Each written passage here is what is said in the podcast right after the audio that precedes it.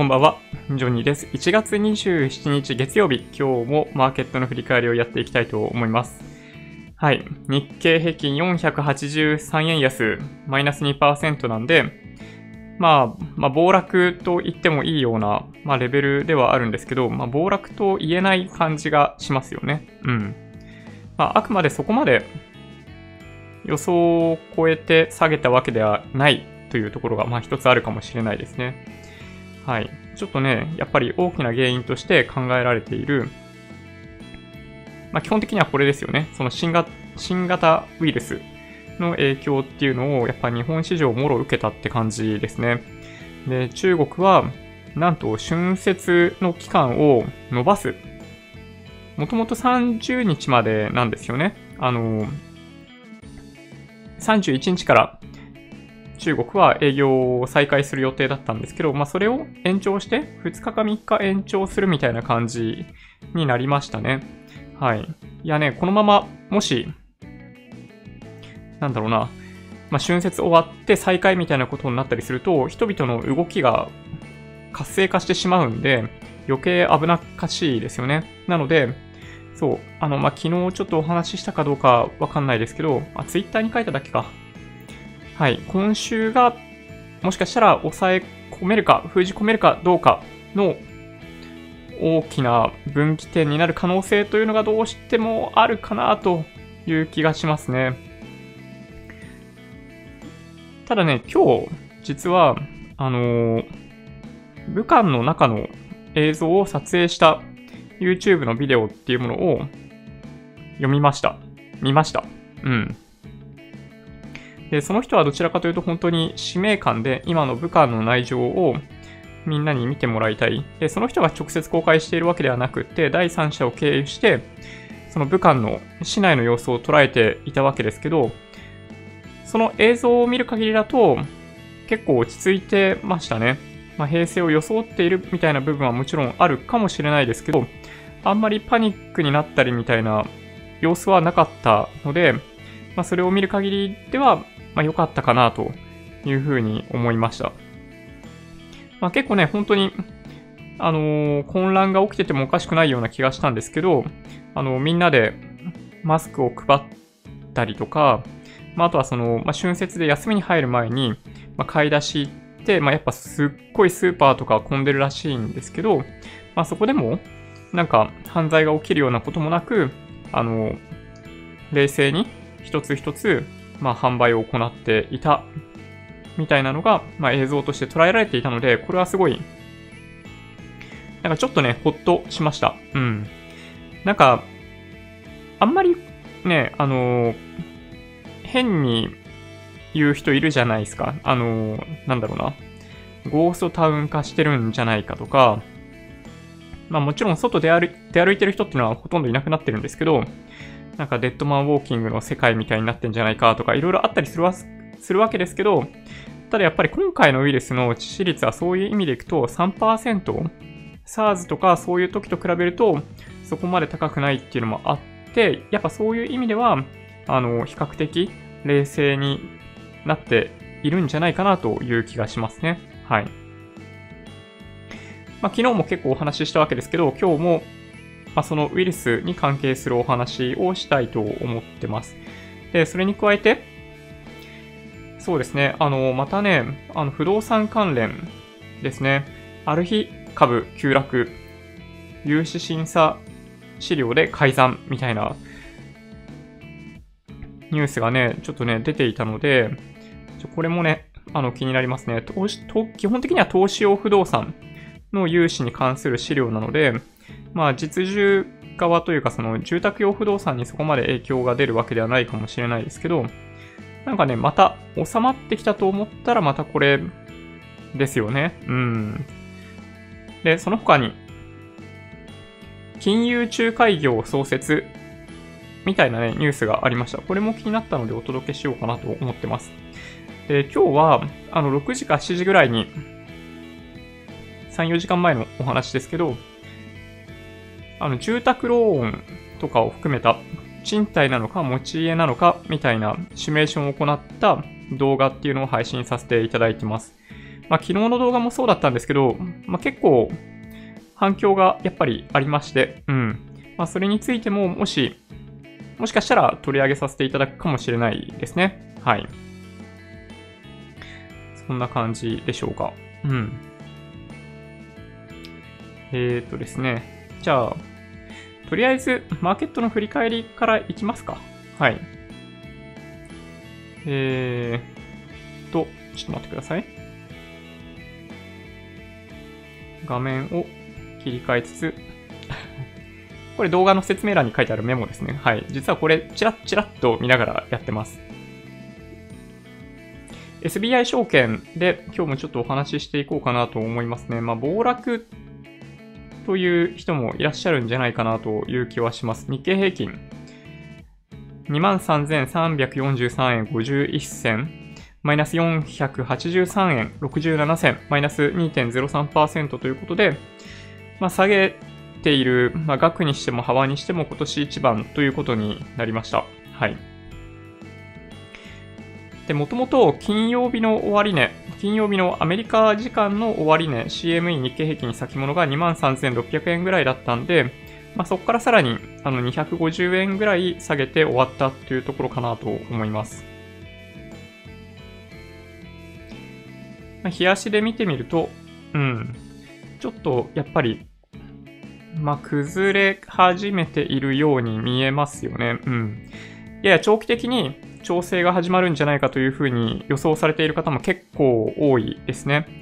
24,000円というところがやっぱりかなり意識されて、まあ、これね、今回3回目のトライだったわけですよ。こうやって見てみると、過去3年間のこれ週足チャートですけど、2018年の年初1月と2018年の10月で、その後多少調整してもう1回トライしに来た 24,000円のところで抜けることができなかった。で、再び下げに入っているっていうところもあって、まあ、一旦この感じでいくと、どうでしょうね。2018年のこの調整の相場とかでいくと、やっぱ、まあ、2ヶ月、3ヶ月ぐらい調整しているように見えますよね。これね、3ヶ月ぐらいかな。で、2018年の調整期間でいくと、10、11、12、やっぱ3ヶ月ぐらいですね。この時はね、値幅が大きいんですよね。で、まあ、同じような調整がされるかどうかっていうのはちょっとわかんないですけど、まあ、幅だったり期間っていうのはちょっと意識した方がいいかもしれないですね。はい。まあ、今ちょっとコメントもいただいてますけど、まあ、超長期投資じゃないですか。僕ら的にはね。30年後、下手したら40年後とかの世界なんで、最終的な結果が出るのはね。まあ、だとしたら、まあ、むしろ短期的にこうやって下げてくれるっていうのは、まあ、買いやすいといえば買いやすいですね。今から買おうと思っていた人たちはもう最高値でどこで買ったらいいのかわかんないっていう話をよく、この動画のコメント欄でも皆さんとやり取りさせていただいていたので、まあ、絶好の買い場になる可能性もあるかなと思いますね。はい。まあ、ちょっとね、今週、さっきお話ししたように封じ込められるかどうかっていうところの、まあ、分岐点になるかもしれないんで、ちょっとね、様子見ですね。もし抑え込みができないとなると、もう1段2段っていう下げがあってもおかしくないかなという気がします。はい。これが日経平均ですね。マイナス 2.03%。で、トピックスはマイナス 1.61% で1702.57 ポイントです。はい。で、チャートとしては、まあ、これ見ていただけるとわかると思うんですが、日経平均より弱いですよね。日経平均はここが横ばいだったんじゃないですか。このね、週足のチャートで見た時の2018年の年初。で、同じく2018年の10月。で、直近の高値のところが同じラインに揃うわけですけど、トピックスの方がこうやってパフォーマンスはね、悪いんですよね。まあ、これが、なので、まあ、トピックスと日経平均どっち買ったらいいですかっていうご質問に、まあ、お答えするの難しいんですけど、まあ、直近でどういう動きをしているかというと、日経平均とトピックスでは結構わかりやすく、パフォーマンスの差が出てしまっている。トピックスの方が低くて、日経平均の方が高いという傾向があるのは間違いないかなと思いますね。いや、結構下げましたよね。で、ただ、最近そんなに米ドル円との相関性、低くなってきているような気はするんですけど、今、米ドル円108円92銭から95銭で取引されていて、もちろん円高側に触れたわけですけど、ただね、それでも、さほど円高になっていないというのが正直なとこですね。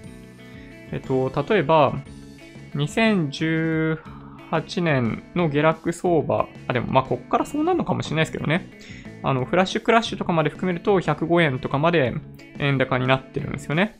で、2018年の年初に関しても、この調整をかけている期間で、そうですね、10円は言い過ぎか？ぐらい調整かかっているようなところがあるんで、もしかすると、今110円なんで100円ぐらいまでいっちゃう、可能性もなきにしもあらずですね。はい。チャートで見てみるとこんな感じですね。はい。1週間ぐらい前に、こういうチャートを見て、為替は円安の方に行きそうだって結構言ってらっしゃる方いたんですけど、全然そんなことなかったですね。はい。やっぱりね、チャートはあくまで過去の動きを振り返るものでしかないといえばないんで、あんま気にしない方がいいと思いますね。はい。少なくともね、この年初のタイミングではむしろ円高に進むとみんな思っていたぐらいなんで、はい。ね、そんなもんですよ。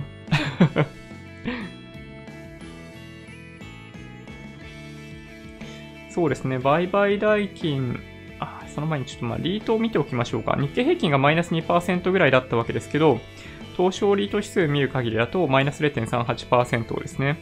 で、今日セクター別の、チャートにするとこんな感じ。そんなに下げてなくって、実はセクター別でいくと多分不動産が実はすごい上なんじゃないかな。今日唯一値上がりしてるのが不動産なんですよね。はい。なんか先週金曜日ぐらいに、どこかの不動産会社が出していた決算発表、業績発表によって、交換されて他の銘柄まで買われたっていうのが今日の動きだったみたいですね。はい。確かオフィス賃料とか、あの辺だったんじゃないかな。賃料上がって空室率下がってみたいな数字が、確かに金曜日に出ていたような気がするんで、その辺を交換したのかもしれないですね。はい。で、それ以外は全部マイナスですね。はい。見事にマイナス。空運とかね、下がるよね、確かにね。もうしょうがないですね、これはね。売買代金上位の個別銘柄だけ見ていきましょうか。ETF の続投上から、ファーストリテイリング、マイナス 5.66%。今日はこれが下げの、主役になっちゃいましたね。で、ソニー、ソフトバンクグループ、マイナス 4.13%。で、任天堂、トヨタ、資生堂、OLC、オリエンタルランドのことかな。ネットワン、東京エレクトロン、キーエンス、三菱 UFJ、日本電産、リクルート、アドバンテスト、三菱地所、三井住友、村田、パナック、SMC、武田、サムコ、みずほ、ホンダ、安川電機、花王、日産、三菱商事、日立、JAL、JT みたいな感じですね。いくつか、ハイテク系は結構落ちてますね。ネットワンに関しては、また、これ、ストップ安かな？何でしたっけ？架空取引絡みで、なんかもしかしたらやっぱり主導的な役割を果たしてしまっていたかもしれないという情報がやや流れていた気がしますね。ちょっと、僕、追っかけてないんで、あれですけど。というのもあって、はい、売られましたと。いう感じでしょうかね。ちょっとカメラ切り替えて、よいしょ。東証一部、出来高が11億8000万株、売買代金が2兆1700億円、値上がり166、わずかに166、値下がりが1961、変わらず32となりました。はい、全体の8割以上が下げる展開ということですかね。新高値銘柄数が27あります、一応。新安値銘柄数は82ということで、だいぶ増えましたね、やっぱり。そんな中でも、新高値銘柄を取ってきたところを見ていくと、三菱地所とかがやっぱり入ったりするんで、今日の不動産株の上昇っていうものを、表しているといえば表してますね。はい。安い方は、でも全般的に出てるかな？うん。という気がします。はい。で、日経平均の PR。14.27 倍。やっぱり 14.59 倍あたりっていうのが、ね、直近ではやっぱ高値になってしまったかもしれないですね。PBR が 1.15 倍。ちょっと水を取ってきます。よいしょ。ちょっとね、喉がガラガラしちゃって、結構聞き取りにくい声になっちゃってるかもしれない。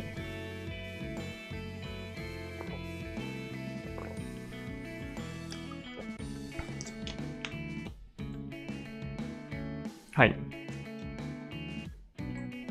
なんかね、水分補給すごいね、重要らしいですよ。またウイルスの話になっちゃいますけど、インフルエンザにしても風邪にしても、今回のウイルスもおそらくそうなんですけど、やっぱね、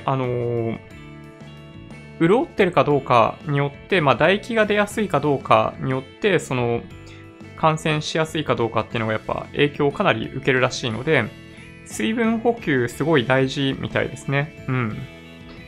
マスクがどれだけ防げるのかっていうのはちょっとよくわかんないところありますけど、少なくとも、自分が原因で周りの人にうつさないみたいなことの役には立つと思うので、なんか今回ね、潜伏期間結構長そうなので、潜伏期間中に結構人から人に移ってるみたいな話もあるんで、自分は感染していないというふうに、思われていたとしても、マスクしといた方が、みたいな感じはしますけどね。はい。日経平均の PR、PBR ですよね。はい。14.27 倍にというわけで下がりました。うん。ちょっとね、業績発表進んできて、そもそも PR 上がる可能性もありますけどね。業績が下がってくることによって、下方修正されることによって PR 上がっちゃうかもしれないですけど、はい。やっぱ直近ではこの 14.5 倍ぐらいのところは高値だったのかもしれない。わかんないですけどね。で、ビットコイン。で、今95万1000円ぐらいで取引されてますね。はい。どちらかというと、そのウイルスの話とかがあった関係で、ビットコインは買われやすい環境にあるかなという気がしますね。資産の保全という意味でビットコインを買ってくる人ってのがやっぱいるかもしれないですね。中国国内とかでも、第三国経由とかでビットコイン買うとかそういうことをやられるかもしれない。うん。という気がしますね。で、今回みたいな、株安があった時に、ビットコイン、比較的上がる傾向があって、僕の、そういう意味では、ポートフォリオというか資産っていう観点でいくと、債券よりも、ビットコインがそういう意味でいくと、クッションの役割を果たしてますね。皮肉な話というか、投資としての役割は果たしていないんですけど、ビットコインって。うん。だいたい、こういう、世界が不安定になった時にビットコイン買われる傾向があるんで、そう、実質的に、金もそうだと思うんですけど、はい、上昇してくれるんですよね。はい。というのもあったりしますというところでしょうかね。はい。そんな感じかな。じゃあ、そしたら、ちょっとね、一回コメントを見てから、どの辺のニュースからお話しするかっていうのをいきたいと思います。はい。パンさん、こんばんは。さっき動画へコメント入れましたが、突き詰めて考えれば考えるほど、やっぱり賃貸じゃねって気がしてきました。でもそうだと思いますね。はい。公開した動画の中でもお話ししている通り、どう考えても、普通に行けば、家買う方がリスク高いし、で、そのリスクを回避できて、やっと、経済的にメリットがある。っていう状態にしかならないような気がします、僕も。なので、昨日の動画もそうだったと思うし、今日公開させていただいた動画もそうなんですけど、家買おうとしてますよ。契約まで済んでるんで、まあおそらくこのまま買うということになると思うんですけど、やっぱりね、賃貸の方がいいと思います。はい。で、総論として、賃貸の方がいいというふうにお話ししているだけなので、ちょっとね、この点はね、理解していただきたいんですよね。はい。これね、何かっていうと、なんかね、家のトピック、家の話って、ややですね、刺激的な内容らしくって、あ、やばい。ちょっと待ってください。家の話はですね、なんかそういう意味でいくと、すごいいっぱいコメントとかもらえるんですよ。で、コメントすごいいただけて嬉しいんですけど、なんかやっぱりね、感情的なコメントとかもやっぱ散見されるんですよ。ちょっと具体的に誰々のみたいなお話はするつもりないんですけど、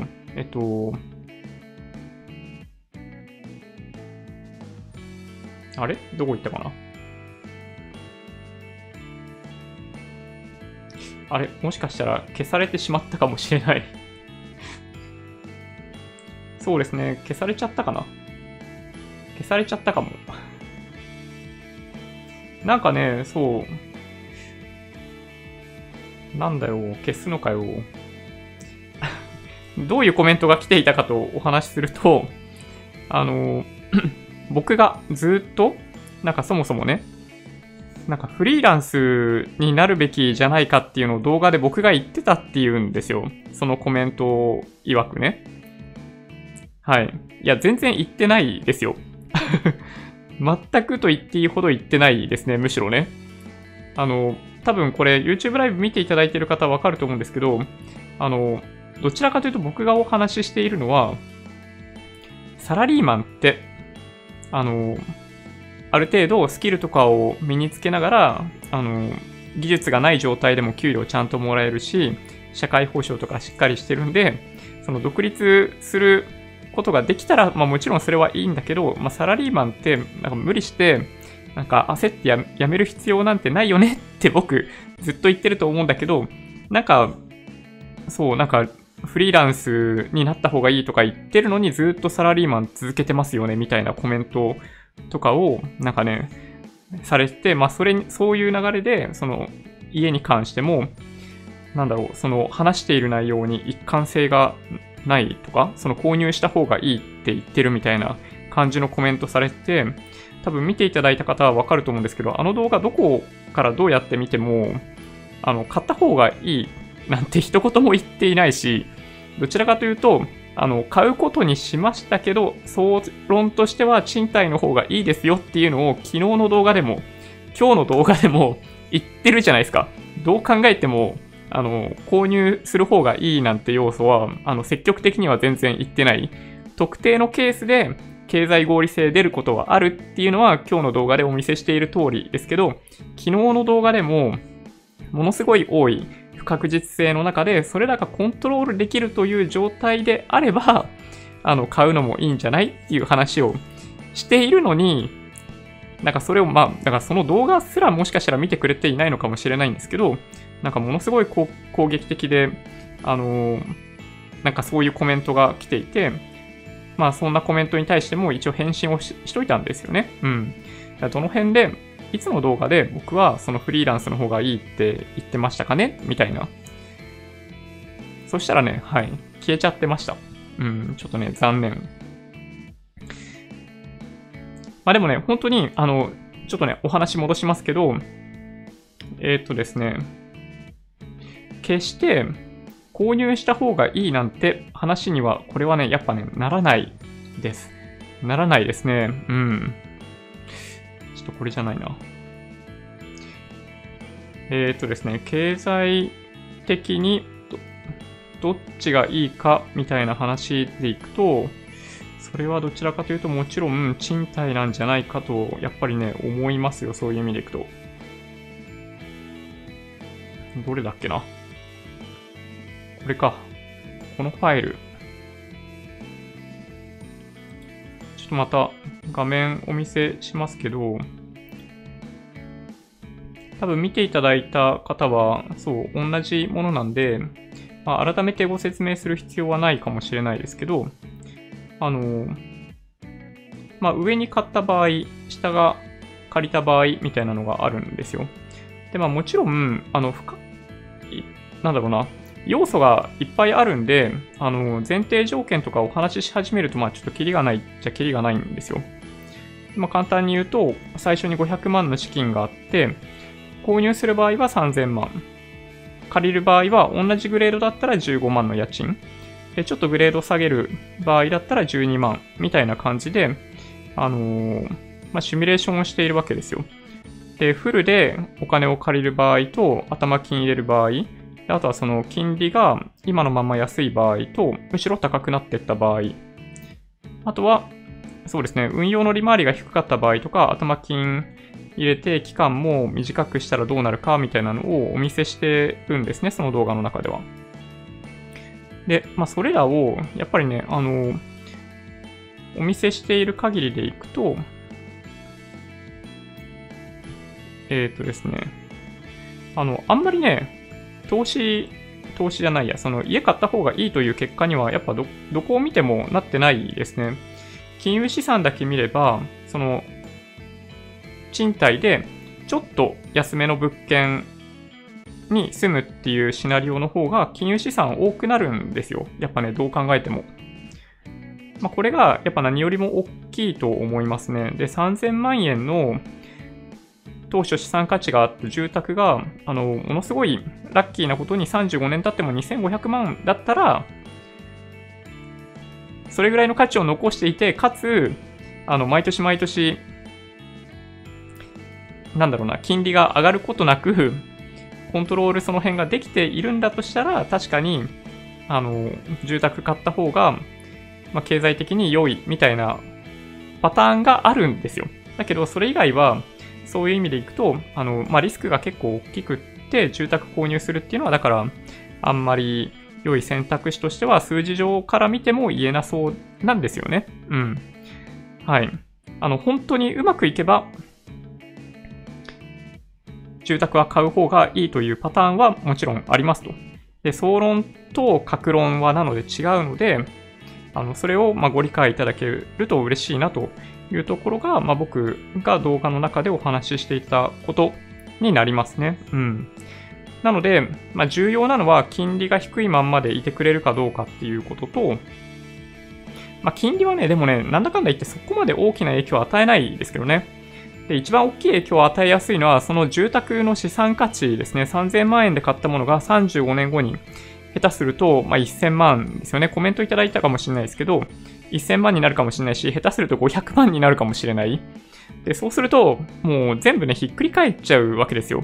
もう、どんなにうまく購入のパターンで安い金で借りてて、運用もしながらやったとしても、賃貸の方が、経済的にメリットが大きい。っていうね、結論になってしまうんで、そういった場合だと、購入する住宅が、35年経ってもあんまり下がんないものを購入できない限りは、まあ、ほとんどのパターンで、賃貸の方がいいんじゃないかなと思いますね。はい。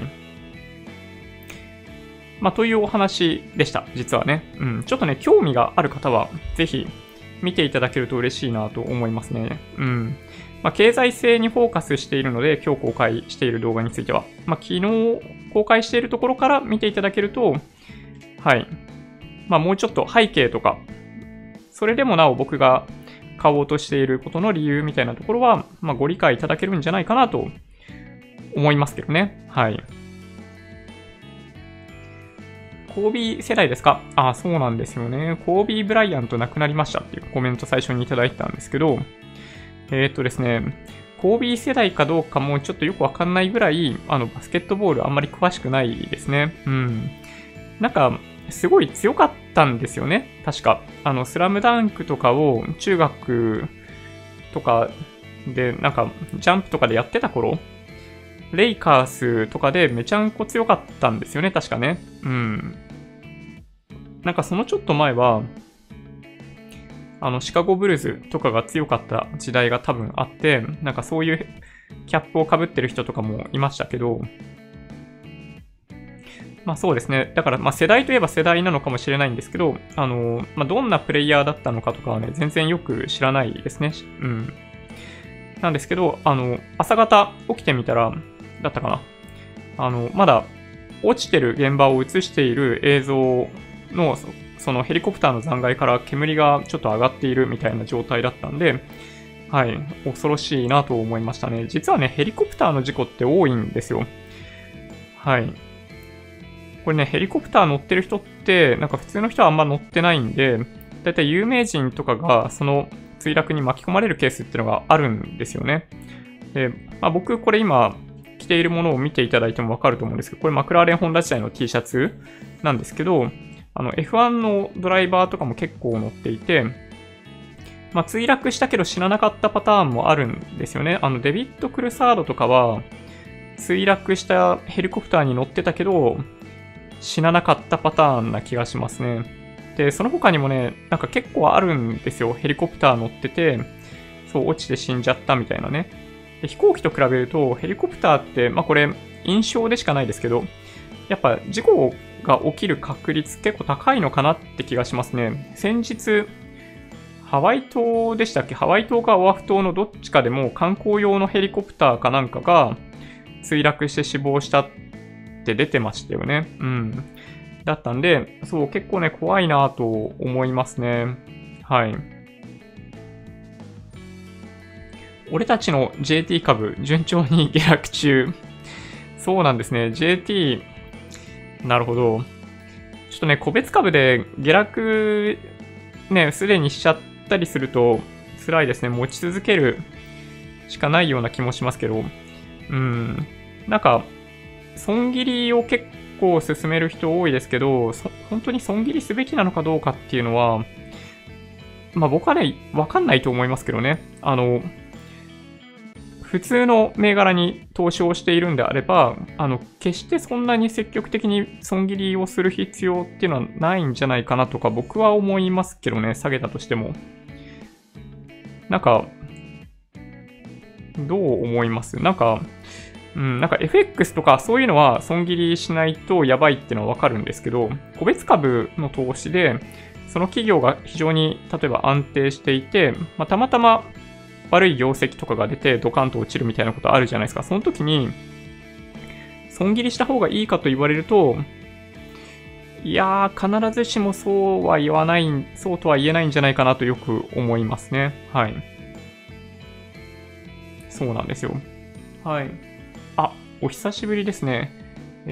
最近全然口にしていなかったので、読み方を忘れてしまったんですが、ちょっと待ってください。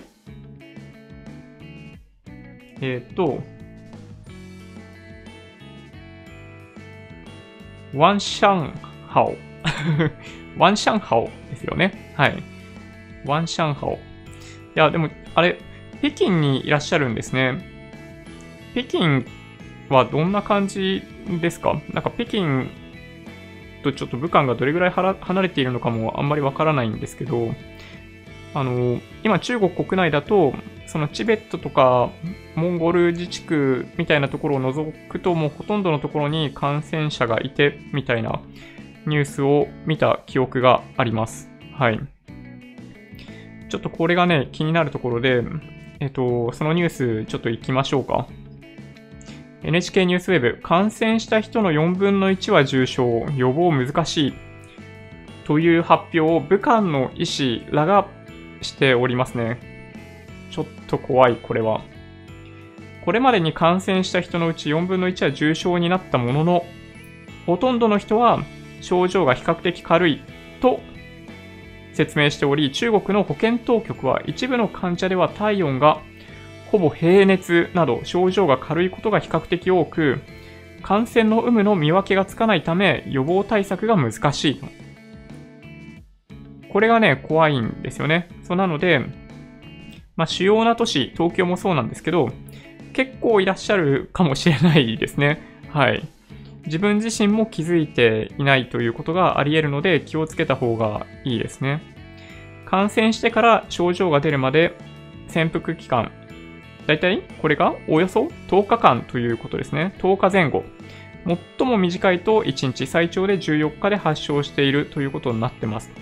なので、今から10日前ってなると、もちろん春節始まる前だし、結構前じゃないですか。中国当局が武漢を封鎖するよりももっと前なので、簡単に言うともうすでに感染した状態で日本に入ってきて、症状が出ていないという人がいっぱいいる。で、10日前ぐらいに移った人っていうのは、感染した人っていうのはそんなに多分多くないんだけど、そこから1日1日経つごとに1人が2人か3人に移すみたいなことがずっと続いていくんで、ここから、もしかするとね、すんごい増えてくる可能性があるんですよね。で、この状態が、なので一番恐ろしいと僕は思ってます。で、致死率は昨日もお話しした通りですけど、3% から 4% と考えられているんですけど、WHO 曰く、正確な致死率、どれぐらいの人が重症化するかみたいなことは、実は今の段階でもあんまりよく分かっていないということみたいですね。で、これによって、当然っちゃ当然なんですけど、昨日もお話ししたように、日本の GDP には大きなダメージがあるはずです。で、これによって、中国から日本に観光でいらっしゃる方ももちろんものすごい減りますし、人物金の動きが停滞するので、経済的にも純粋にダメージが大きいですね。で、もしかするとこれによって2020年の第1四半期、1、3月 GDP っていうのはマイナスになる可能性があるんじゃないかなと僕は思ってます。で、これですね、今日サムネに書かせていただきましたけど、タイトルにも書きましたよね。実は2019年の10月、12月って台風とかそういうのもあって、マイナス成長の可能性があると実は言われてるんですよね。で、2月の中旬ぐらいに10、12月 GDP 速報値出てくるわけですけど、で、もし、この1、3月の GDP がこういった新型ウイルスに関連してマイナス成長になるということがあると、それは2四半期連続でマイナスということになるので、僕の理解だとリセッションの定義にビンゴで当てはまるということですね。はい。いや、そうなんですよ。いや、本当にね、予想もしなかったぐらいにリセッション入りの可能性というものがあるんじゃないかなと、やっぱりね、ちょっとね、思わざるを得ないですね。なんかダボス会議開かれてたじゃないですか。あそこで、黒田さんが、結構10、12月期悪そうだっていう話をされてたみたいで、結構オンライン上にもしかしたらマイナス成長なのか、みたいなね、情報が実は出回ってたりします。そうなんですよね。で、そうやって考えると、やっぱり、なんで消費税上げたのかなってみんな思いますよね。あれはね、余計な一手でした。間違いなく。暗号通貨やってると、日経のマイナス500円見てもあんまり暴落に見えなかったりします。確かに。もう本当にね、100万円が90万円、10% とかね、平気で動きますからね。なかなかね、投資とは言えない商品ですよね、だからね。趣味の範囲で皆さんやりましょうね、そういう意味ではね。こんばんは。持ち株は意外に下がらなかったです。一部買いに入りました。おー、素晴らしい。買いに向かえるぐらいのね、余裕があるって素晴らしいですよね。そうですね、僕は、買いに向かうみたいなことはしてないですけど、前からお話ししてるように、半分ぐらいは、海外株式なんですけど、全体の 40% ぐらいは世界の債券に実はなっているので、そこがクッションの役割を果たしてくれてますね、今のところ。はい。ちょっとね、助かったって思いますね、やっぱりね、こういう時は。もっと下がってくれると嬉しいな。ね、そうなんですよね。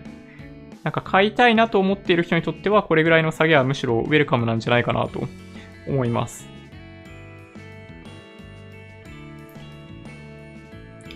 そろそろ買い増ししようとしてましたが、またどうして良いか分からなくなってきました。そうですよね。夜明け前が一番暗いみたいな言葉があったりするわけですけど、まあ、まだですよね。楽観的なムードがまだあるので、そういう意味では、まだまだこれからかなと僕は思いますけどね。うん。まあちょっと、下げることを予想するっていうのは、今の段階だとイコール、封じ込めがうまくいかなくってみたいなシナリオなので、なんか、ニコニコしながら話すような話題ではないんですけど、はい。大体、一般的にっていうお話でいくと、本当にある程度大きな調整の相場っていうのはもう全体がかなり悲観的に入った時が、どちらかというと、底根を打った、もしくは打った後だったりするんで、そこを本当はね、狙いに行きたいんですよね。うん。なんかね、最近あんまそういう相場なかったですよね。2018年の年末以来、そういう相場は一回も起きてないと思いますね。本当にね、1日2日ドンって落ちることは、2019年もあったんですけど、そう、2018年の年末みたいな3ヶ月間ずっと大幅に下げ続けるみたいな相場っていうのはあれ以来起きていないので、そう、ああいう形になってくると、僕も手を出したくなりますね。うん。暗号資産と、実経済との、暴落を同一視するのはあまりにもリスクが高すぎると思いますよ。暗号資産はブロックチェーンの仕組みでできてますが、根本的な資産の裏付けが不安定で、通貨を制御できる政府の加入もないわけなので、危険を感じないとまずい気がします。覚悟の上で運用しているんでしょうから、これ以上は申しませんが。そうですね。うん。暗号資産はそうですね。やっぱりそういう意味では、なくなっちゃってもいいみたいな資金の範囲の中でやるということ以外には、なかなか現段階だと難しいかなと僕も思いますね。うん。円高の時って、海外株式を買うチャンスだと思いますか？円の価値が高いうちに円を売るということになるので。そういう考え方はもちろんあると思いますね。うん。円高の時は、だいたいリスクオフ相場だったりするんで、いいかもしれないですね。うん。そういう時のために、ある程度、購入できるぐらいの余裕を持っておく。精神的にも、資産としての余裕を持っておく。例えば、さっき言ったように僕は一部分債券で持ってたりするんで、そういう債券で持っている商品を、切り崩していって、下げ相場で株に切り替えていくみたいなことが、できたら理想的なんですけどね。でもね、それはね、かなり難しいので、正直僕もそんなに期待してないですね。うん。ランダムウォークという言葉があるように、明日どうなるかは誰もわかんないんで、はい。そこはもう半分諦めてますね。うん。円高の時に円を売るのお得ですが、その後いつかのタイミングで買い戻さないと円を使うことができません。そうですね。いつかはそうなんですよ。渋谷。あれ？ちょっと待ってください。やばい。飛んでってしまった。ちょっと待ってください。渋谷は混雑してましたか？渋谷はですね、ちょっとわかんないですね、正直言って。乗り換えでしか使ってないので、わかんないんですよ。そんなね、いつもと違う感じはしなかったですね。どっちかっていうと、東京は明日雪が降ると言われて、今夜から雪降るっていう話があったりするんで、早めに帰ろうとしている人が多かったかなというぐらいですね。はい。すなわち、買う手数料と買い戻す手数料が運用益を上回り、かつ円を使いたいときにいつでも使える流動性を考慮しないといけないでしょうね。うん。そうですね。なかなかね、だから、やっぱね、難しいんですよね。そういえば、ジュニアNISA終了することになりましたけど、子供が20歳ぐらいまで引き出しできなかったのが、終了する関係で2024年以降はいつでも出せるようになるようで、あ、そうなんだ。かなり良さそうに思います。ラッキーな感じがしますね、確かにね。5年で400万なんで、うちは2人で800万積み立てられる。結構良さそうに思いますが、どうでしょう。ジョニーさんも積み立てNISAしますか？僕は積み立てNISA派ですね。うん。ジュニアNISAはね、終了して、そうか、2024年に引き出せるようになるんですね。そうなんだ。ちょっとね、ジュニアNISAは、ちょっと僕あんまり調べたことがなくてよくわかんないんですけど、まあ、積立NISAは、一応まあ20年間運用益非課税ってことになってますけど、まあ途中でいくらでも、ね、お金が必要になったら解約しようと思えばできるんで、まあそういう意味では、まあそんなに、まあリスクのある商品ではないかなという気がしますね、僕はね。うん。はい。ちなみにね、積立NISAで買ってる商品が何かっていうのをちょっとお話しすると、皆さん何買ってますかね？僕はね、今年、改めて設定したんですけど、SBI ヴァンガードの SP500 を設定しました。はい。ビットコインは形式的にも実質的にも投資ではなく投機ですので、実体経済、実経済のスタビライザーにもなりますね。ただ、スタビライザーにしては少々値動きが荒かったりしますけどね。そうなんですよね。うん。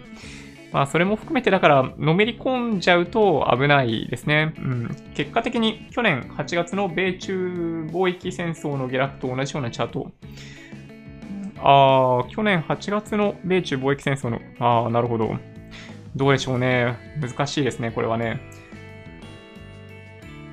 ジョニーさんもサラリーマンの方がいいって言ってますよね。そうそう。サラリーマンいいと思いますよ。気楽っちゃ気楽ですよ、やっぱり。なんかね、悪い職業じゃないと思いますよ。ね、職業会社員って。サラリーマンをそんな積極的に辞める必要ないですよ。辞めることを煽ってる人めっちゃいるじゃないですか、確かにね。で、まあ、それはそれでありだと思うんですよ。まあ、なんとかなるかもしれないし、だけど、今のサラリーマンの収入を超えるほどの稼ぎがあるわけでもないのに、サラリーマンを辞めるほど勇気はないですね。うん。僕もないし、多分ほとんどの人はないんじゃないかなと思いますね。はい。いや、人気者は辛いって言われても、全然そんなレベルには全然達してないですね。うん。スキルを仕事しながら勉強できるって言ってます。間違えたんじゃないかな。なるほど。むしろサラリーマンで余力の時間を有意義に使おうよっておっしゃっていたような。ね、僕もね、そう思うんですけどね。まあだから、ね、多分ね、その動画そのものも見ていただけてないのかなっていう気がしたんですよね。サラリーマンがと言って教えてくださってますよね。その方は人違いだと思います。やっぱそうですよね。多分僕を誰かと勘違いしてるんじゃないかなという気がしますね。うん。池早さんかな。サラリーマンで副業して青色申告ゲットがナイスでは。ね、僕もね、そう思います。そう。まさに、それですね。そうなんですよ。なんかあんまりね、大声では言えないんですけど、ちょいちょいやっぱ質問会社でもされたりするんで、法人を作るなんてことは言わないですよ。まずは、そう、個人で青色申告が一番いいんじゃないかなという気がしますね。言葉の一部だけ切り取るとそうなるのね。全部聞けばわかります。ね、わかりますよね。そうですよね。うん。多分理屈じゃないんですね。家買うのって。まあ、そうですね。そういう部分はね、どうしてもあります。感情的に前にもコメントをいただいてましたけど、嫁さんに新築じゃないと嫌だっていう話をされて、なんか喧嘩しているというコメントを過去にいただいてましたけど、そういうのがどうしてもあるんですよね。家はちょっとね、そう、そもそも家というものがだいぶエモい商品なんですよね。うん。ジョニーさんが珍しくイラついている。いや、たまにはやっぱりあります。福利厚生かな、自分に対しての家は。けど、コスパ観点だけで済むもんじゃないですよね。経済効率だけなら、旅行行った時に安宿取るのと高級ホテル泊まるのも同じ一泊ですし。そうですね。僕もそう思いますね。うん。なんかやっぱね、経済的な観点だけで行動をするべきなのかどうかって言われると、そんなことないじゃないですか、まずね、そもそも。なので、どういう行動を取ったら、どういう結果につながるのかっていうのを自分で確認した上で、それを理解した上でその選択肢を取れるかどうかっていうのが重要なんですよね。うん。経済合理性ですって判断して生きていくわけじゃないですよね。はい。まさに今僕がお話しした内容は、ありがとうございます。賃貸対持ち家論争は答えがない。そう。本当にね、全く答えないですね。うん。自分の場合は10回引っ越し、経験、特殊な人生でしたので賃貸派ですが、まあでもね、そう、僕の知り合いにも結構多くてですね、まあ大体2年更新じゃないですか、賃貸って。で、2年ごとに引っ越ししているという知り合いがいらっしゃいますね。なんかね、同じとこに住んでんの嫌なんだって、その人。月3万の積み立て投資が将来膨大な資産になるっていうのが面白いです。ああ、そうですよね。同じようなグレードに住もうとしたときに、まあ、15万円の家賃になっちゃうっていうところを、そのまま住んでしまうのと、まあ、同じような間取りとかだけど、例えばその、まあ、設備とかっていうのは、なんだろうな、もともと、なんか分譲マンションとしてなんか売り出されていた物件と、もともと賃貸用に作られた物件ってやっぱ、グレードが違うといえば違うんですよね。なんだろうな。例えばそのキッチンの作りとか、水回りの作り、例えばシャワーヘッドとか分かりやすいところでいくと、それがなんか樹脂製のものなのか、金属製のものなのかとかで、もうね、一つ一つ見ていくと全然違うんですよ。で、それを購入する場合と、まず、だからね、買ってほしい人は、それを同じ条件にしようとするんですよ。賃貸と持ち家で。で、それやると、持ち家の方が圧倒的に、経済的に良いという結果になるんですよ。ほっといても。だけど、賃貸を選ぶ人って、それを別に揃えたいと思っているわけではなくって、購入することのデメリットは、簡単に引っ越しもできないし、逆に言うとグレードを下げた状態のものを購入するっていうのが難しいっていうのが購入することのデメリットで、賃貸のメリットは、その間取りとかは柔軟に選べるし、多少グレード下げて、その今お話ししたように、安い、賃料で借りるっていうことが可能だっていうのが最大のメリットなんですよ、賃貸は。で、それでいくと、そう、今お話しさ、コメントいただいた通り、毎月3万円の余裕資金を賃貸で生むことができると、35年間で、さっきお見せしたように、なんと3400万円ぐらいか、差が出るんですよね。月3万円が35年間でですよ。はい。これがね、すごい大きいんですよね。そう。だから、結論から言うと、家を買うか買わないかっていうことよりも投資をちゃんとやるということの方がよっぽど重要なんですよ。はい。っていうのが一番のポイントです。はい。ほんと、たまに全然人の話理解できないんだなって感じのトンチンカンなコメントする人いますよね。そうなんですよ。なんかね、途中から怖いことに、なんかもしかしたら僕本当にそういう話動画の中でしてたっけなと思い始めたりすることがね、ありますよ。本当だ。すでにマイナス評価の人が一人いる。その筋の業界。ちょっとわかんないですけどね。毎回僕の動画見に来てくれて、低評価をしてくれてるっていうのは、なんかいいことなのかもしれないですけどね。はい。終身雇用の保障がない時代で、ローンに対しての不安が大きい人も多いんだと思います。これからの時代は、健康に対する関心がより強くなるでしょうね。そうですね。だからね、理想的には、例えば、できるだけずっと働きたいと思っているわけですけどね、僕自身は。例えば60歳になった時に、今の会社定年になるとするじゃないですか。で、そうすると、35年ローン組んでるんで、そこから15年間あるわけですよ。で、その時に払えるか払えないかって言った時に、今の金融資産をずっと、例えば投資で 5% で運用を続けていると、その金融資産を使って返済が難なくできるようになるんですよ。だから、その時働いてないのにどうやって返すのみたいな質問をもらうことがあるんですけど、やっぱね、それも、やっぱ、だからね、やっぱね、一人一人、計算した方がいいと思いますね。何の計算もなしに、絶対賃貸がいいです、みたいなことをおっしゃってる方もいて、いや、賃貸が総論としては良さそうだと僕も思うんですけど、何の条件もなしに賃貸かと言われると、そんなことはないと思うんですよね。はい。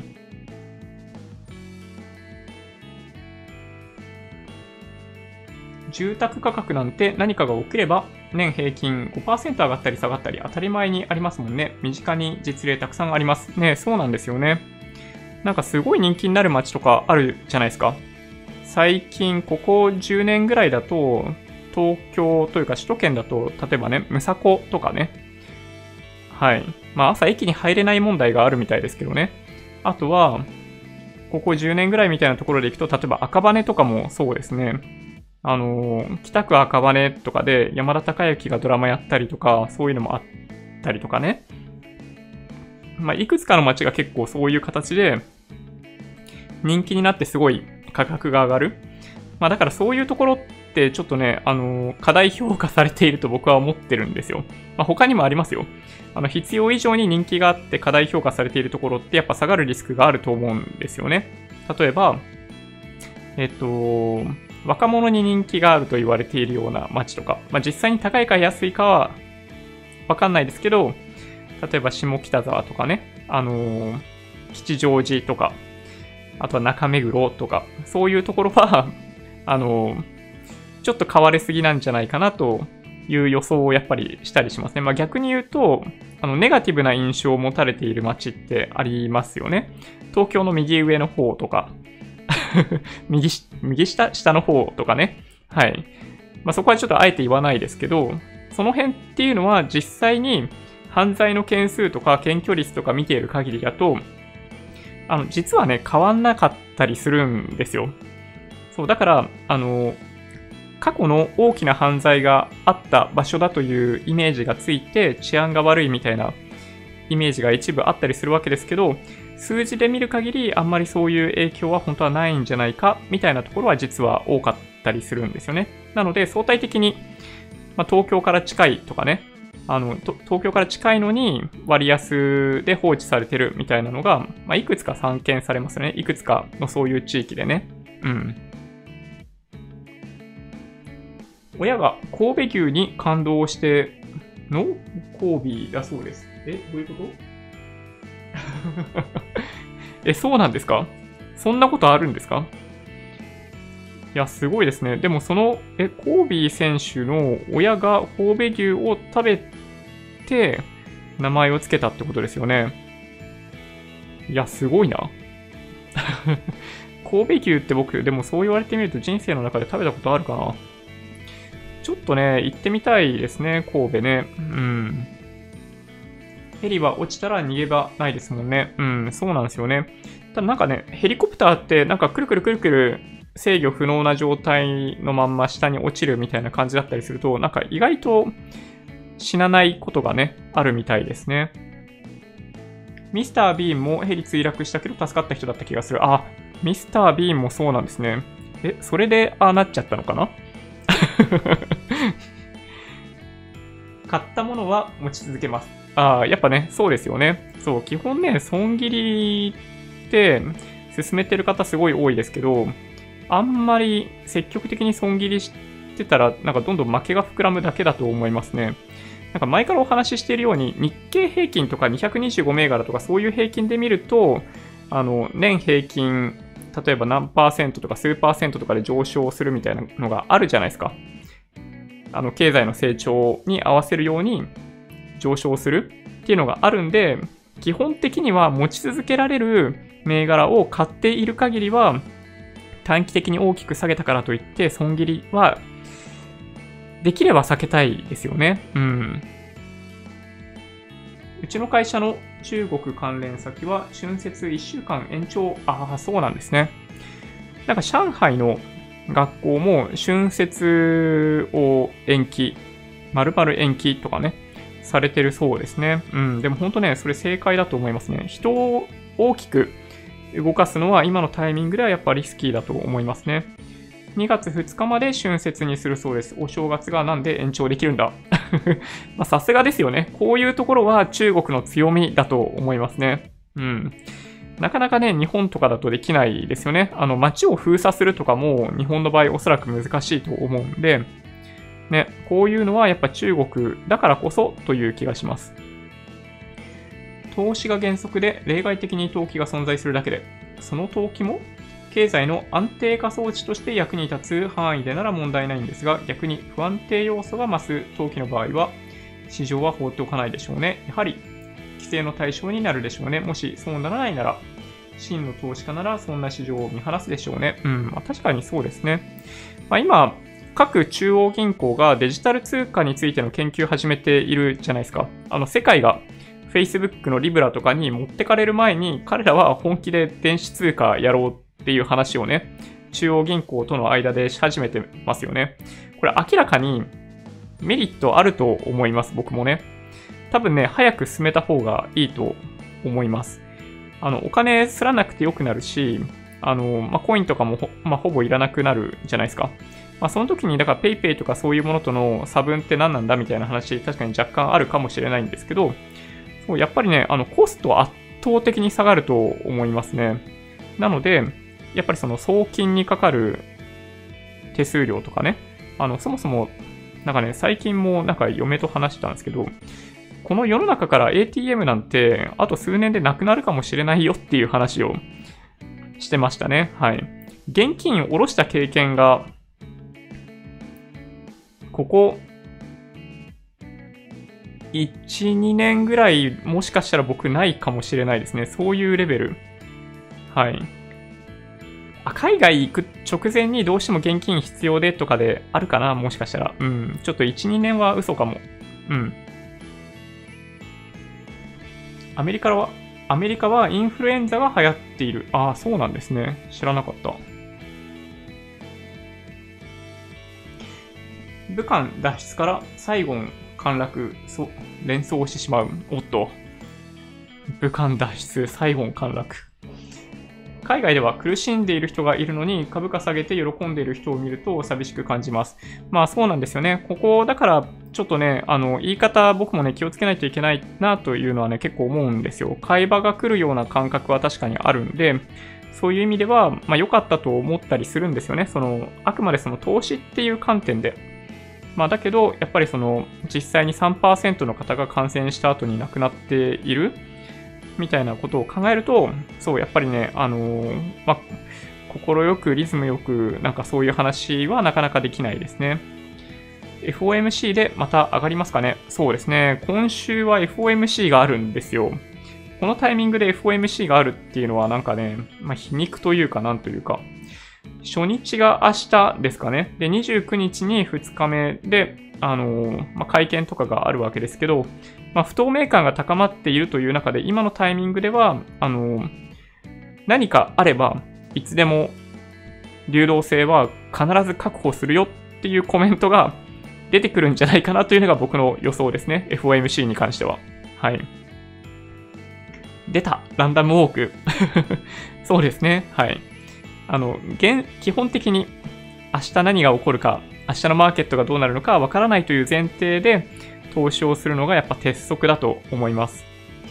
米国債は、買い値と売り値の差が大きい。あ、そうなんですね。そうなんだ。知らなかった。それはスプレッドがあるということなんですか？積み立て NISA は EMAXIS SLIM 先進国1本。ああ、いいですね。それもね、ありだと思いますね。毎日買ってるのは、実は僕、今ね、MSCI 国債に連動する、同じですね。EMAXIS SLIM 先進国株式で、実は最近は購入してます。はい。ちょっとあんまりにも、アメリカ一辺倒になるのもどうかなっていうのがあるので、はい、ちょこっとだけ変更してみました。今年は節分天井じゃなく節分底でしょうか。まあね、そういうアノマリーありますよね。最近だとあんまり関係なくなってきてますけど、需給関係で昔はそういう相場があったみたいですね。どうでしょうね。その辺で終わったらいいんですけどね。僕はもうちょっと悲観的に一応見ているかなと思います。はい。池早さんとは間違わないでしょう。間違いないですよね、多分ね。全くキャラ違いますもんね。全然話変わりますけど、羽毛布団の洗濯難しくないですか？あー、洗濯しないですね、そう言われるとね。布団カバーの洗濯で、あとはとにかくその通気性とか、まあ、あとはその掃除機で吸える分だけ吸うみたいな感じですよね。どうしてます皆さん？なんかクリーニングやってくれるところとかもあるみたいですけどね、ちょっとね悩ましいですね。家は中古がいいですよ。中古物件は消費税かからないから。ああ、そうですね。個人間の取引に関しては消費税がかからないんですよね。で、個人間の取引だと、一方で、住宅ローン控除がですね、40万円じゃなくて20万円になるとか、そういうのも実はあったりするんで、はい。まあ、その辺も、はい、理解しておかないといけないですね。はい。10年間なんで最大だと200万円分ぐらい、そこで実は差が出ちゃう。っていうね。うん。はい。こんばんは。いつも見てます。ありがとうございます。はい。寝袋用の洗剤で洗っている。ああ、そうなんだ。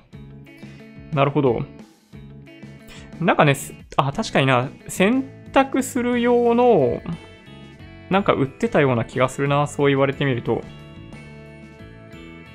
まあでもなんか難しそうだな。悩ましい。池早さんたちに煽られて会社辞めましたが、本当ですか？辞めて良かった部分と悪かった部分があり、トータルで言うと、プラマイちょっとプラス。あ、そうなんですね。結構ね、僕もね、仮想通貨バブルだったじゃないですか、2017年ぐらい。まあ、あの時ね、池早さん結構キラキラしてたんですよ。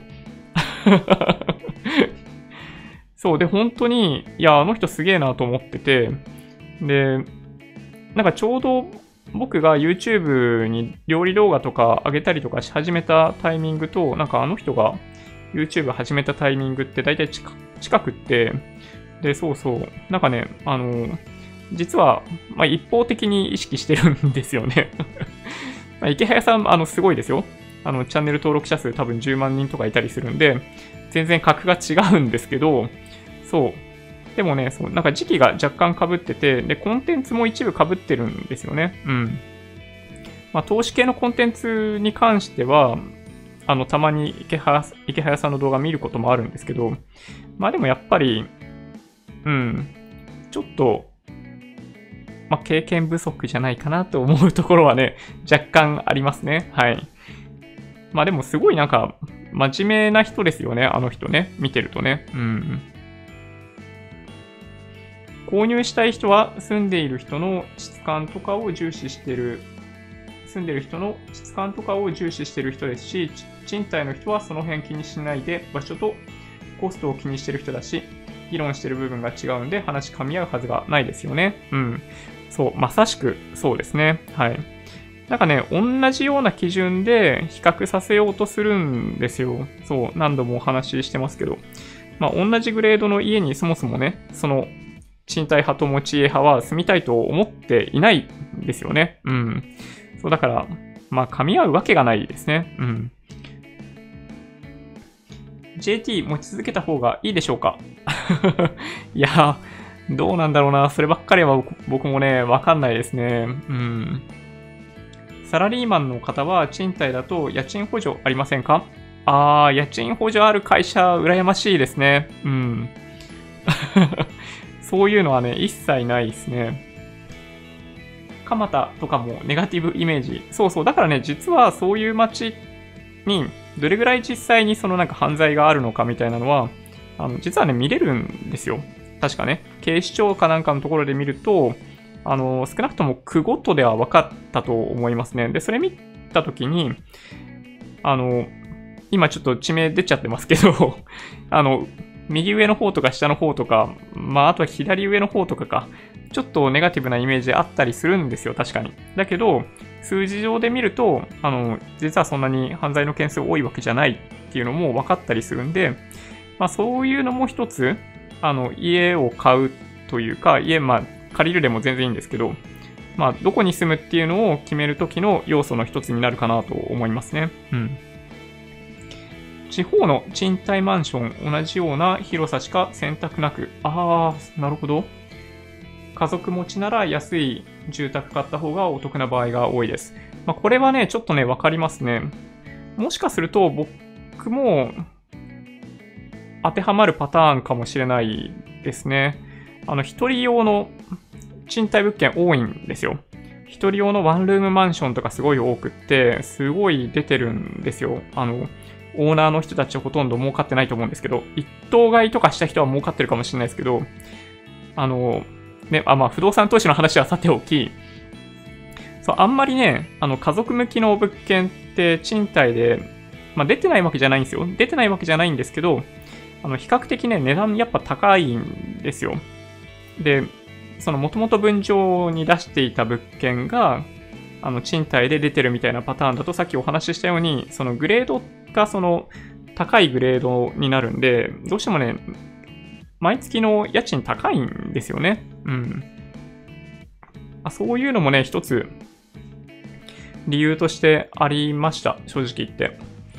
まあだから、まあ1年ぐらいね、ずっと探してたんですよ。賃貸と、中古マンションの購入と一戸建ては、3つそれぞれ条件設定してメール届くようにしてたんですよ。ずーっと。はい。それぐらいできるといいですね。はい。ジョニーさんみたいに Excel でシミュレーションできる人は少数派なんだと思います。人と話していると、福利の効果とか金利の話、株式の話を理解できる人は少ないです。まあでもね、まあちょっとね、難しいですね。確かにね。それはね、否定できないですね。まあだからこそ、何でしたっけ？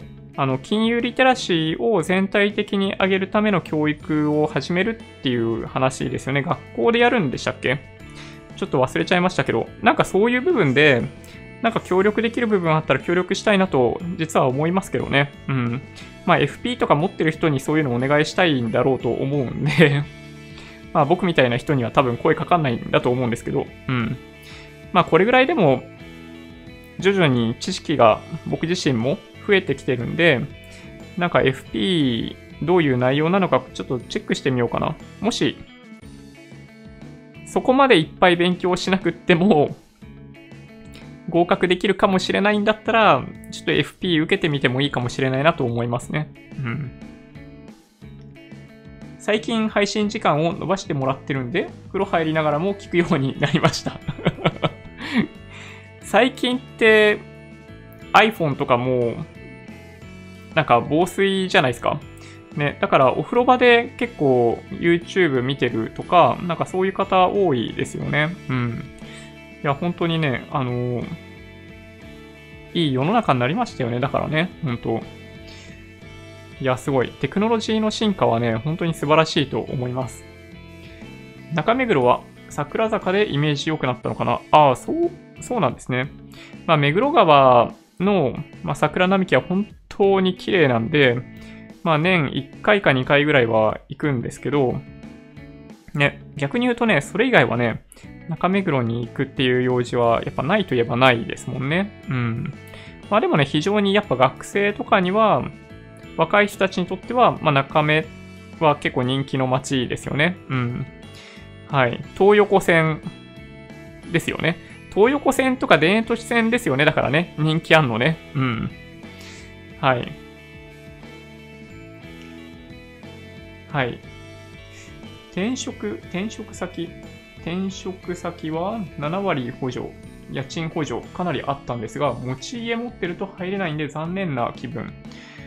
いや、そんなに出してくれるんだったら、賃貸でいいやってなりますよね。うん。いやー、本当に、それはね、羨ましいですね。僕、IT 系なんですけど、勤めている会社が。全くないですね。IT 系はね、そういう、なんだろう、社員のためのそういう何かってほとんどないですね。ヘリコプターで F1 関係だと何々を思い出します。ちょっと結構もしかしたら年代が。はい。まあでもこの動画見ていただいている方は、わかる方多いかもしれないですね。はい。懐かしいですね。なんか昔の F1 ね。経済学は政策金利、経済成長率、物価上昇率の目標を 2% にしている意味を正確に大多数の国民が理解していれば、35年後にどんな世界が訪れるかわかるはずなんですけどね。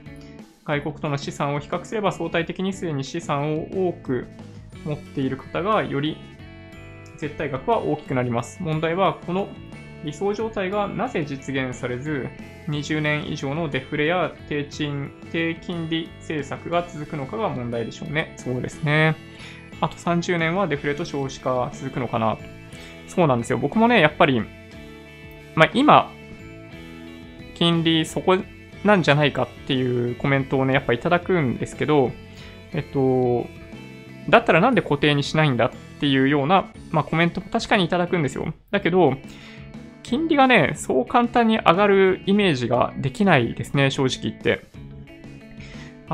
日本の経済が急激に良くなることが、今の段階ではちょっと見えてこないですね。少子化問題の解決できる糸口がないばかりか、どちらかというと、加速してしまっている可能性がある。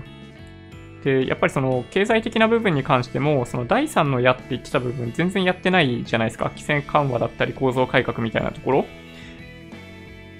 で、これね、やっぱね、無理だと思いますね。今の感じだと、相対的に外国よりも成長性が低い日本っていうものが、今後しばらく長きにわたって続くんですよ。なので、もう常に後輪銘柄というか、景気が良くなるときは、例えばそのアメリカ、ヨーロッパの方が先に景気が良くなって、後から日本の景気が良くなる。なので、金利を上げるのも一番最後。で、それでいて、金利上げた後、景気が悪くなったときに上げ幅ないみたいな感じで、景気が悪くなったときにまた下げる。ほとんどゼロに近い状態みたいなのが、ゼロマイナスみたいな状態がずっと続く。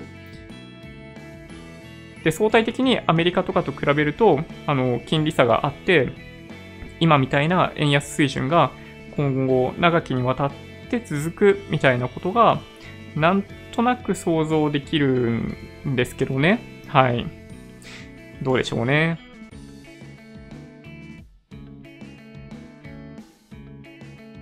コービー氏は、神戸大使をやってましたよね。あ、そうなんだ。さすが。なんかね、こういうこともあって、現役時代にどれぐらいすごい人だったのかっていうのを、なんか YouTube の動画とかでまとめてくれている方がいらっしゃったりするんで、見てみようかな。まずは硬貨を電子マネーにしてほしい。ね、硬貨がね、本当に持ってんの嫌ですよね。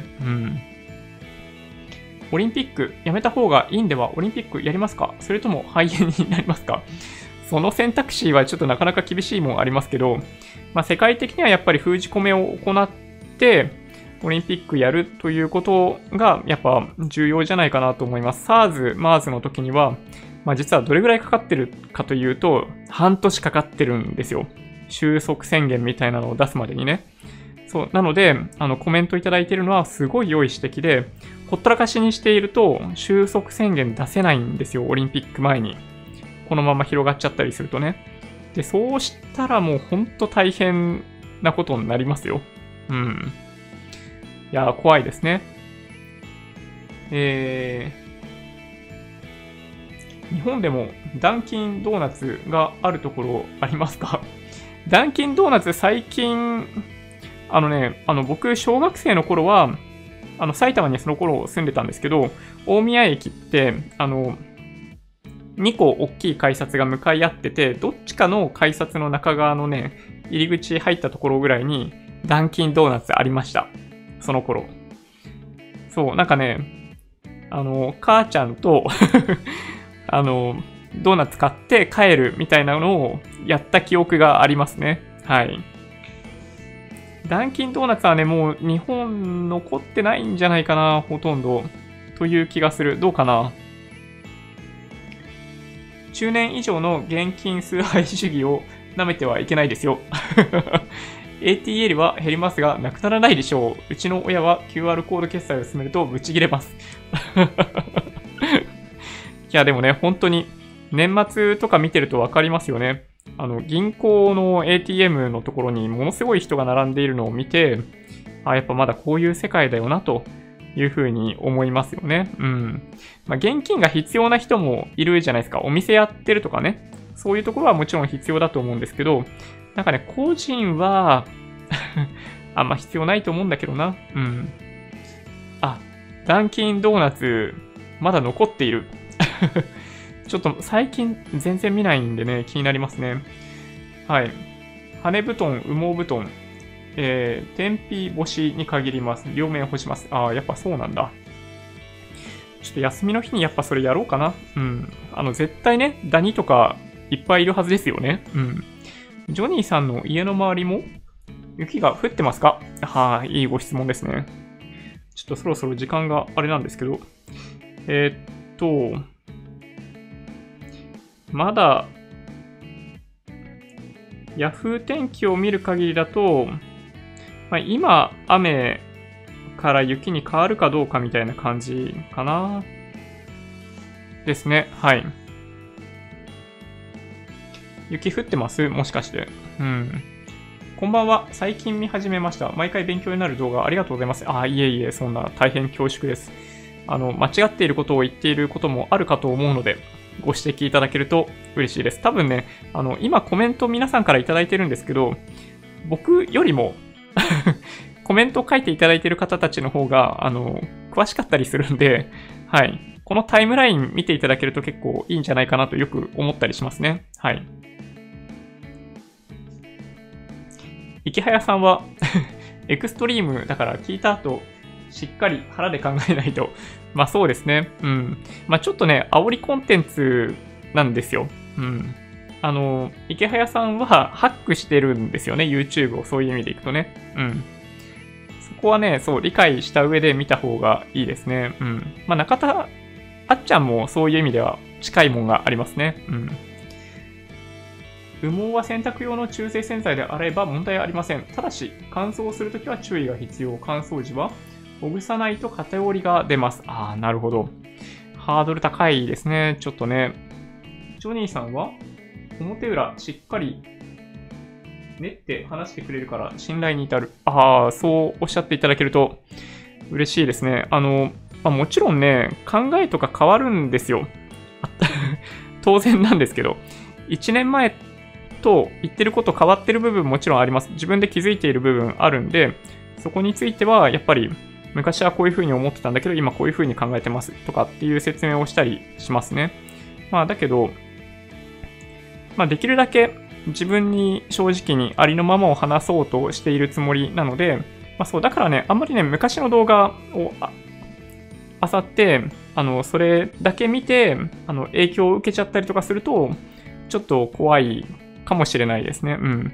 そういう意味でいくと、今ここで話している内容が、行ったり来たりしながら、考え方を行ったり来たりさせながら、今の状態があるんで、まあ、最もバランスが取れている可能性が高いです。はい。今の状態がね。ああ、ありがとうございます。はい。いいねボタン、皆さん、非常に嬉しいです。選択肢がなくなりますよね。子供が増えてくると。まあね、そういうこともありますけど、まあ制約って必ずしも辛いものではないというか、ね。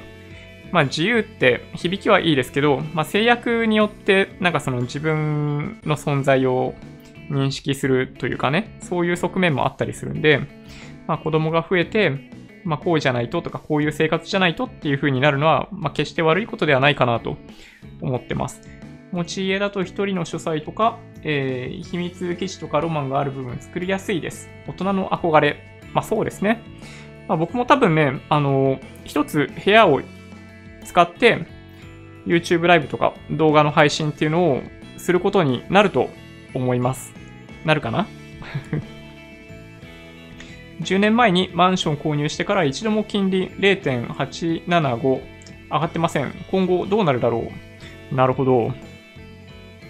どうでしょうね。まあ、変わんないかもしれないですし、変わるかもしれないですけどね。はい。まあ、これは本当にね、相場の明日がわからないと同じように、まあ、金利がどうなるのかっていうのはわからないんで、まあ、そこかもしれないですし、まだまだそこではないかもしれないと。上がっていくかもしれないし、下がっていくかもしれないと。はい。わかんないですね。はい。ドメスティックな会社なんで、福利厚生はいいですが、将来性はどうでしょうね。いわゆる高配当株の会社なので。ああ、なるほど。まあでもそれっていいことですよね。うん。少なくとも、潤沢というか、そういった資金があるということだけでも羨ましい気がします。ビットコインは買ったことはないんですが、ビットコインとは決済手段に使える財産的価値、難しいですね。はい。実体経済とのつながりが最近はちょっと薄れているんで、そういう意味ではやっぱり資産価値はあるようでないっていうところが実態ですね。松本投資チャンネル見てますか？見てません。ちょっと後でググっときますね。はい。ありがとうございます。第3の矢は、さっきの、清和会派閥に先を送りして任せる気がする。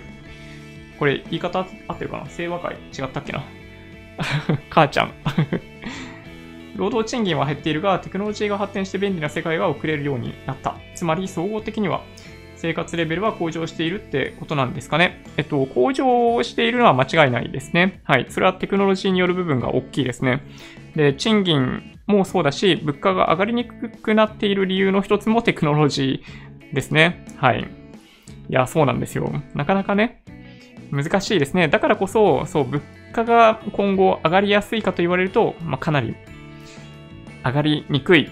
僕の予想だと、相当な長い期間にわたってゼロ金利政策やっぱ続くんじゃないかなと思ってたりします。はい。奥さんの主張に負けたのかと思った。いえいえ違いますね。どちらかというと僕自身が選択したことなんですよね、実は。羽毛布団の会社に勤めてましたが、羽毛布団は選択しなくて大丈夫。干すだけで十分。あ、そうなんだ。そう言っていただけると。おっと、今チラッと見えましたけど、今の僕の知識なら FP いけるかもみたいな。いけるかな？ちょっと見てみたいなと思います。はい。そんな感じでしょうかね。ちょっと、全然、そうか、話そうと思って話せなかったこと確かにあるんですけど、ちょっと明日以降にしたいと思います。時間が遅くなってしまったので、今日はこれぐらいにして終わりにしようかと思っております。日経平均今日結構下げたんですけど、アメリカがちょっとこの後どうするのかっていうのを見守りたいと思います。はい。じゃあそんな感じで、続きは明日またお話ししたいと思います。Twitter、Instagram のアカウントもあるんで、もしよろしければフォローお願いします。音声だけで大丈夫っていう方は、ポッドキャストもあるんで、そちらもサブスクライブお願いします。もし、今日の動画が良かったって方は、高評価ボタンをお願いします。合わせてチャンネル登録していただけると嬉しいです。それでは、ご視聴ありがとうございました。バイバイ。